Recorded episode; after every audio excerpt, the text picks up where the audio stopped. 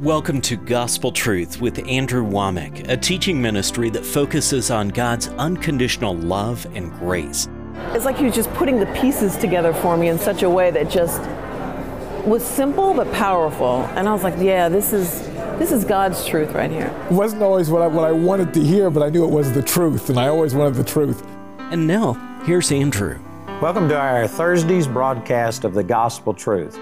Today I'm going to begin a teaching that I've entitled Sharper Than a Two Edged Sword, and this is going to be a little different teaching for me because uh, what I'm doing is basically going to summarize uh, 16 of the major things that God has spoken to me that has been used to change my life. And then as I've shared these with other people, I've seen a lot of people set free. But many years ago in the UK, my uh, staff over there began to take some of my teachings, like on healing or uh, you know, you've already got it spirit, soul, and body, you know, self centeredness, and just 16 of my major teachings.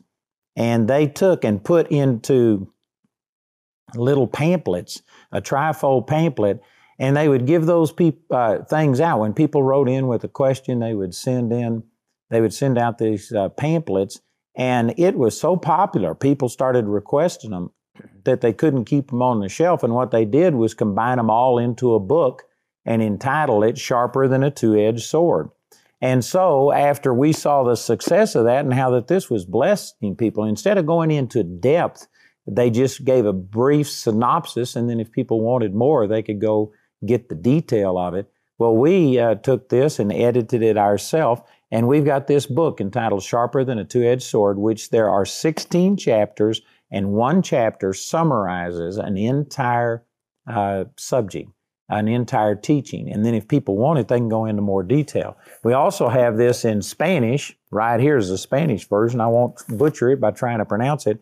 And then we have this study guide. And this study guide, we make these so that people can either study this. It's good sometimes for you just to study it more in depth yourself, but it is specifically designed to enable you to teach other people. And you can print out the questions, then you look up scriptures, and it's a great discipleship tool.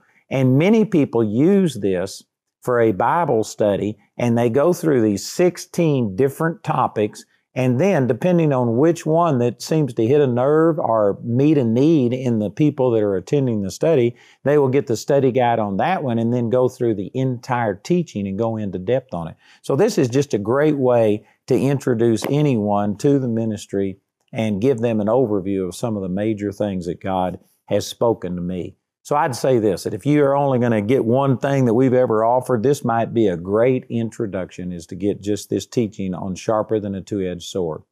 So the very first thing that I teach in this uh, teaching is talking about what is true Christianity.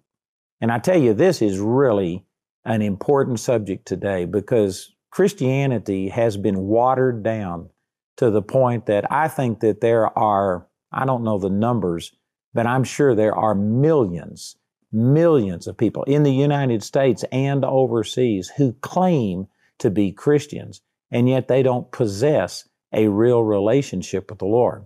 Now that may come as a shock to some people, but you know, here's just here's just some things that make this obvious to me. In the United States alone, I think that there are over 60 something percent of the U.S. population that claims to be born again. That has become a common popular terminology, and there's many people that claim the name, but yet if you look at our uh, elections and the way things are going, people do not vote in a way that reflects a Christian attitude.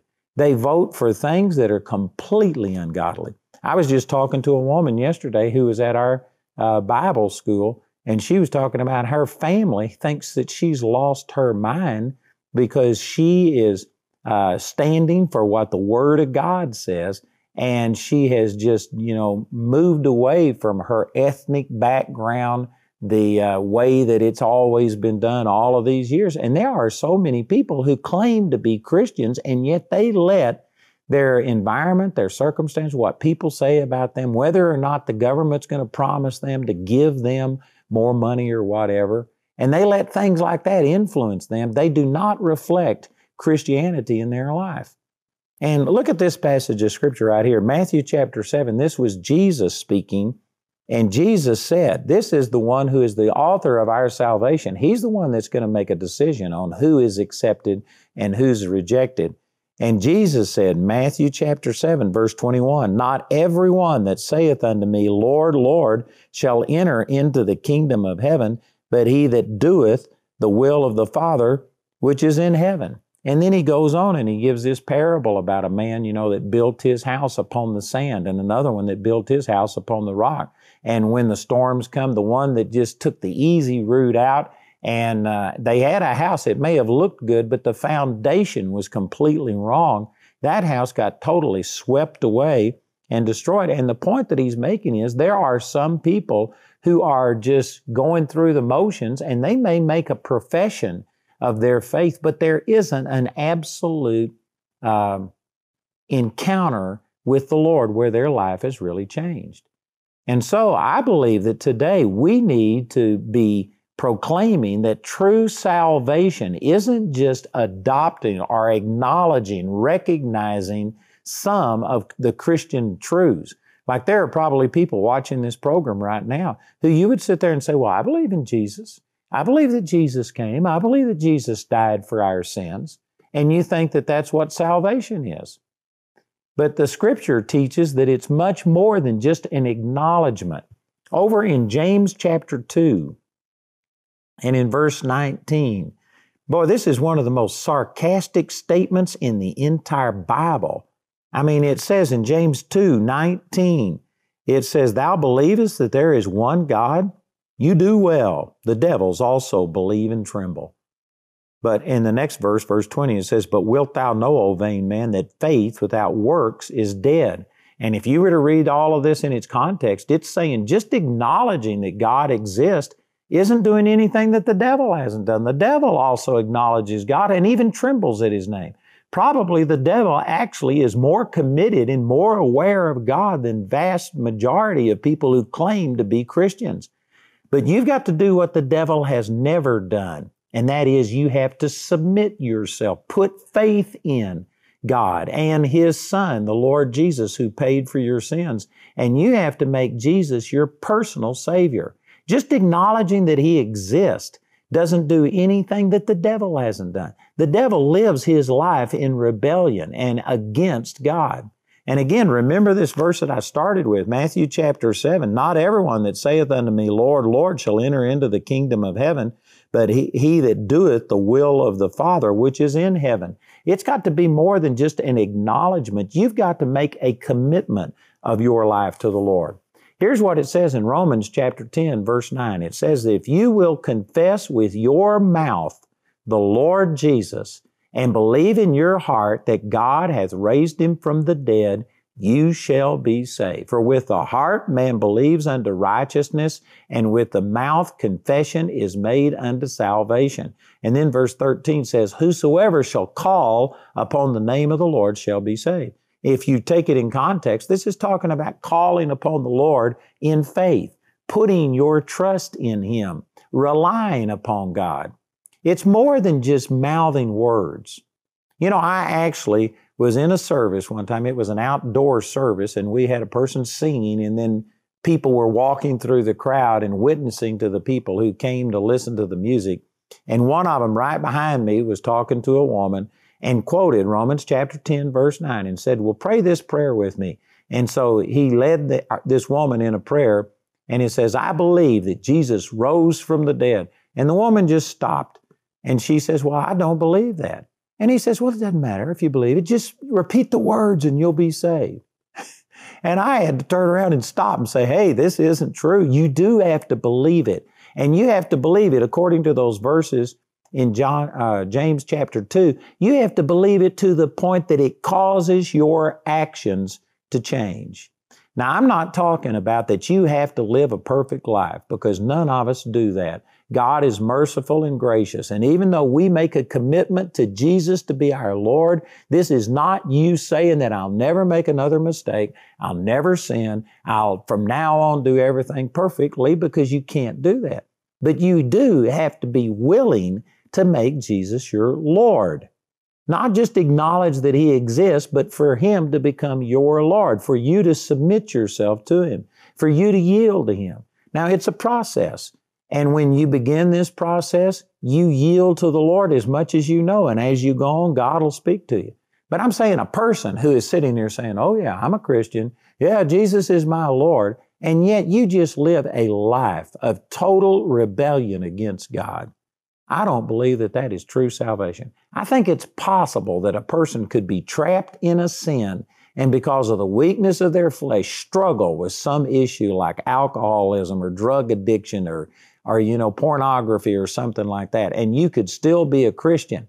But if you are a true Christian, then you are miserable because you have made a commitment to the Lord and this is contrary to your whole life, your whole desire and commitment and you would be miserable, you would be condemned. A person that can just sit there and say, Oh, yeah, I'm a Christian, and then live their life completely contrary to God and have no conviction and not have any desire to change, not being, not trying to be set free from that thing. I doubt seriously if you have truly been born again. And again, we have just cheapened salvation. You know, one of the great uh, evangelistic leaders of the 1800s gave a prophecy. I don't know if they recognized it was a prophecy, but they said they see a time coming when Christianity is going to be uh, reduced to where it's just an acknowledgement of some facts and there will be quote unquote repentance without any change. There will be commitment without any true heartfelt relationship with God. And what they were doing, they saw a time coming where the gospel message has just been cheapened. Now, don't misunderstand what I'm saying. Man, I preach the grace of God. I do not believe that we have to live holy in order to earn our salvation. And man, I stand by that. You know, the Lord spoke to the thief on the cross and he said, Today you will be with me in paradise. And all he did was say, Lord, remember me when you come into your kingdom.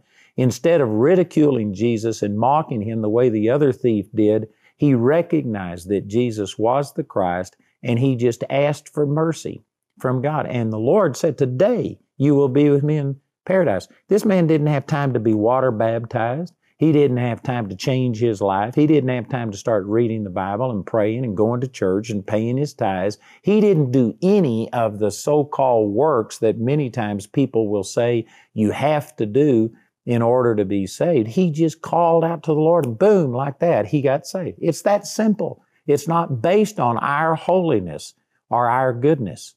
And so I agree with that and I stand by that. But at the same time, a person who says, Oh, I've called out to the Lord and I've received salvation, and yet you have no desire for God, you have no love for God, you aren't seeking God, and you are living a life of rebellion eh, to every standard that God puts down, and you have no conviction about it, I just don't believe that your heart has ever been changed. See, true Christianity is not just an acknowledgement of a certain creed, a certain doctrine. This is what all of the other religions of the world it's all about. They have their set of doctrines, they have their belief about God and all of these kind of things, and they will tell you their concept of God, but then you have to basically acknowledge their precepts, their teachings, and then you follow it. And based on how well you fulfill all of these things, God weighs your good versus your bad. And if your good outweighs your bad, well, then you're in. And there's a lot of people that call themselves Christians that actually believe that. They may not use the Eastern religion, the Muslim, the Buddhist uh, standards, but they have their own Christian standards. And if they will go to church and pay their tithe and live holy and do X number of things, then they believe that if their life was more good than it was bad, that God will accept them. But that is not what the Word of God teaches.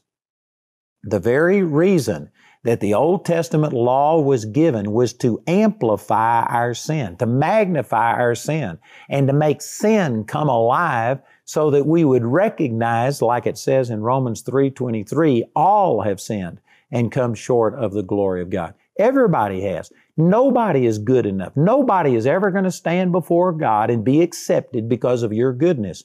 because it says in James 2:10, if you keep the whole law and yet offend in one point, you become guilty of all.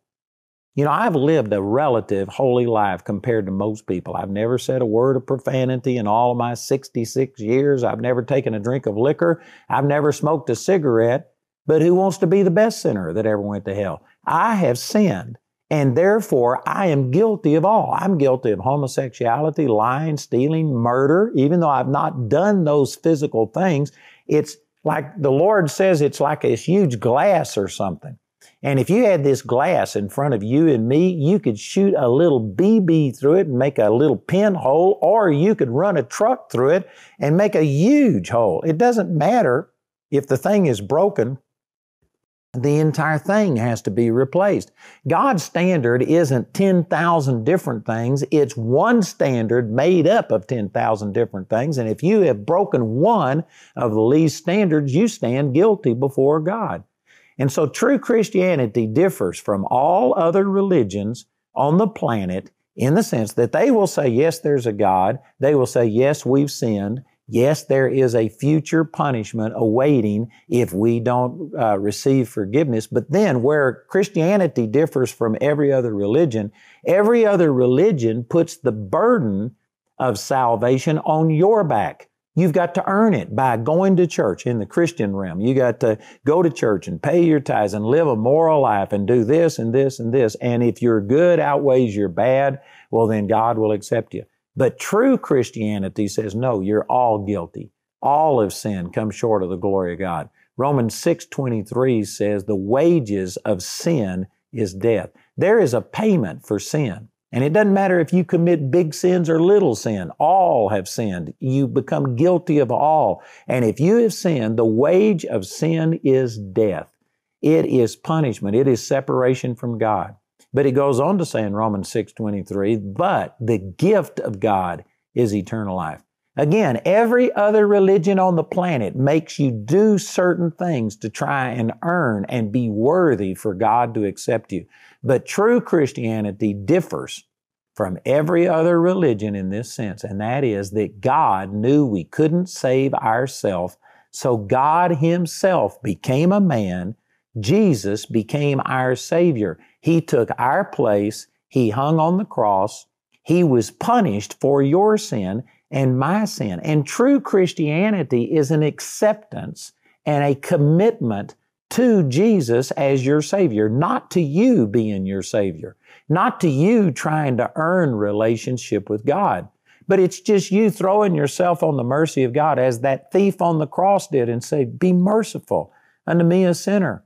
Remember me when you come into your kingdom. Have mercy on me. And if you call out to Jesus and believe that He has already paid for your sins, that He died and He suffered the judgment that you should suffer and that I should suffer, if you believe that and truly put faith in Him and say, Father, I believe that your Son, the Lord Jesus, paid for my sins, and I receive that salvation as a gift as it says in Romans 6:23, the gift of God is eternal life. It's not a payment, it's not something you earn, it's something you ask and believe and receive as a gift.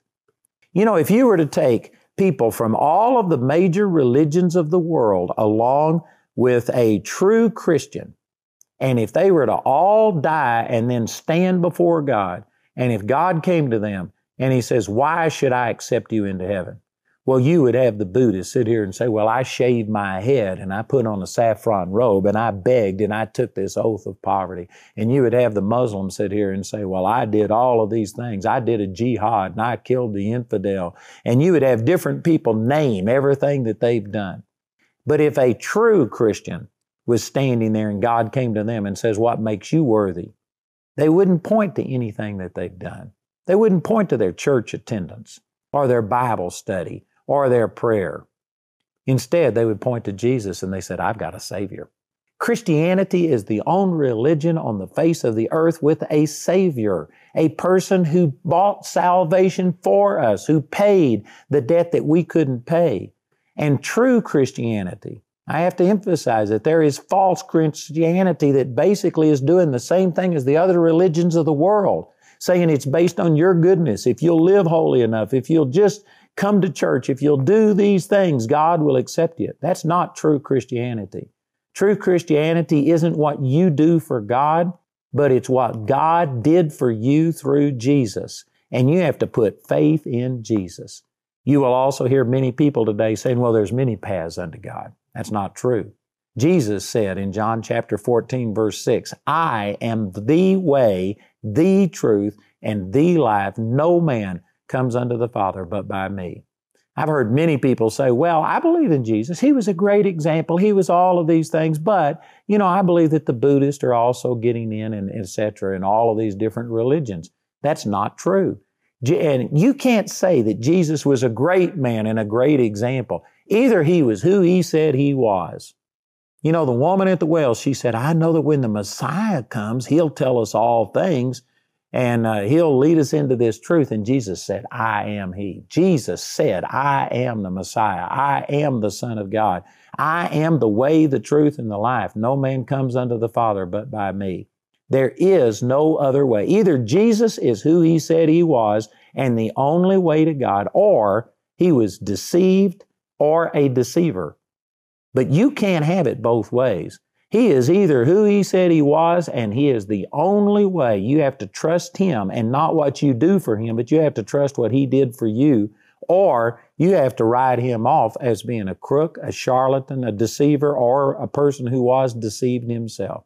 It all comes down to your putting faith in a Savior. And if it's true Bible faith, I go back to those verses that I used at the first of the program James chapter 2, verses 19 and 20. You got to do what the devil has never done. You've got to do more than just acknowledge that God exists and that Jesus was the Son of God. You have to commit your life unto Him.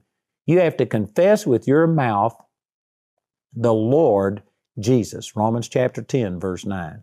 That means you have to make a commitment of your life and turn your life over to Him.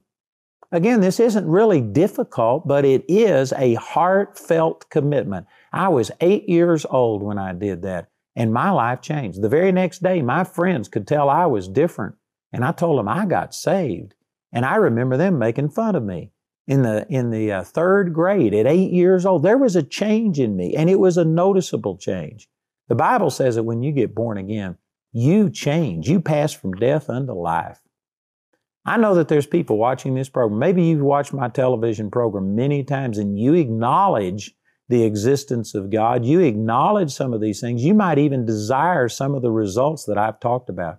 But have you ever really made a commitment of your life? Have you ever made Jesus your Lord? If you were to stand before God, would you point to what you have been doing for God or would you point to your Savior as the only reason for your acceptance into heaven? That's a question that you need to answer.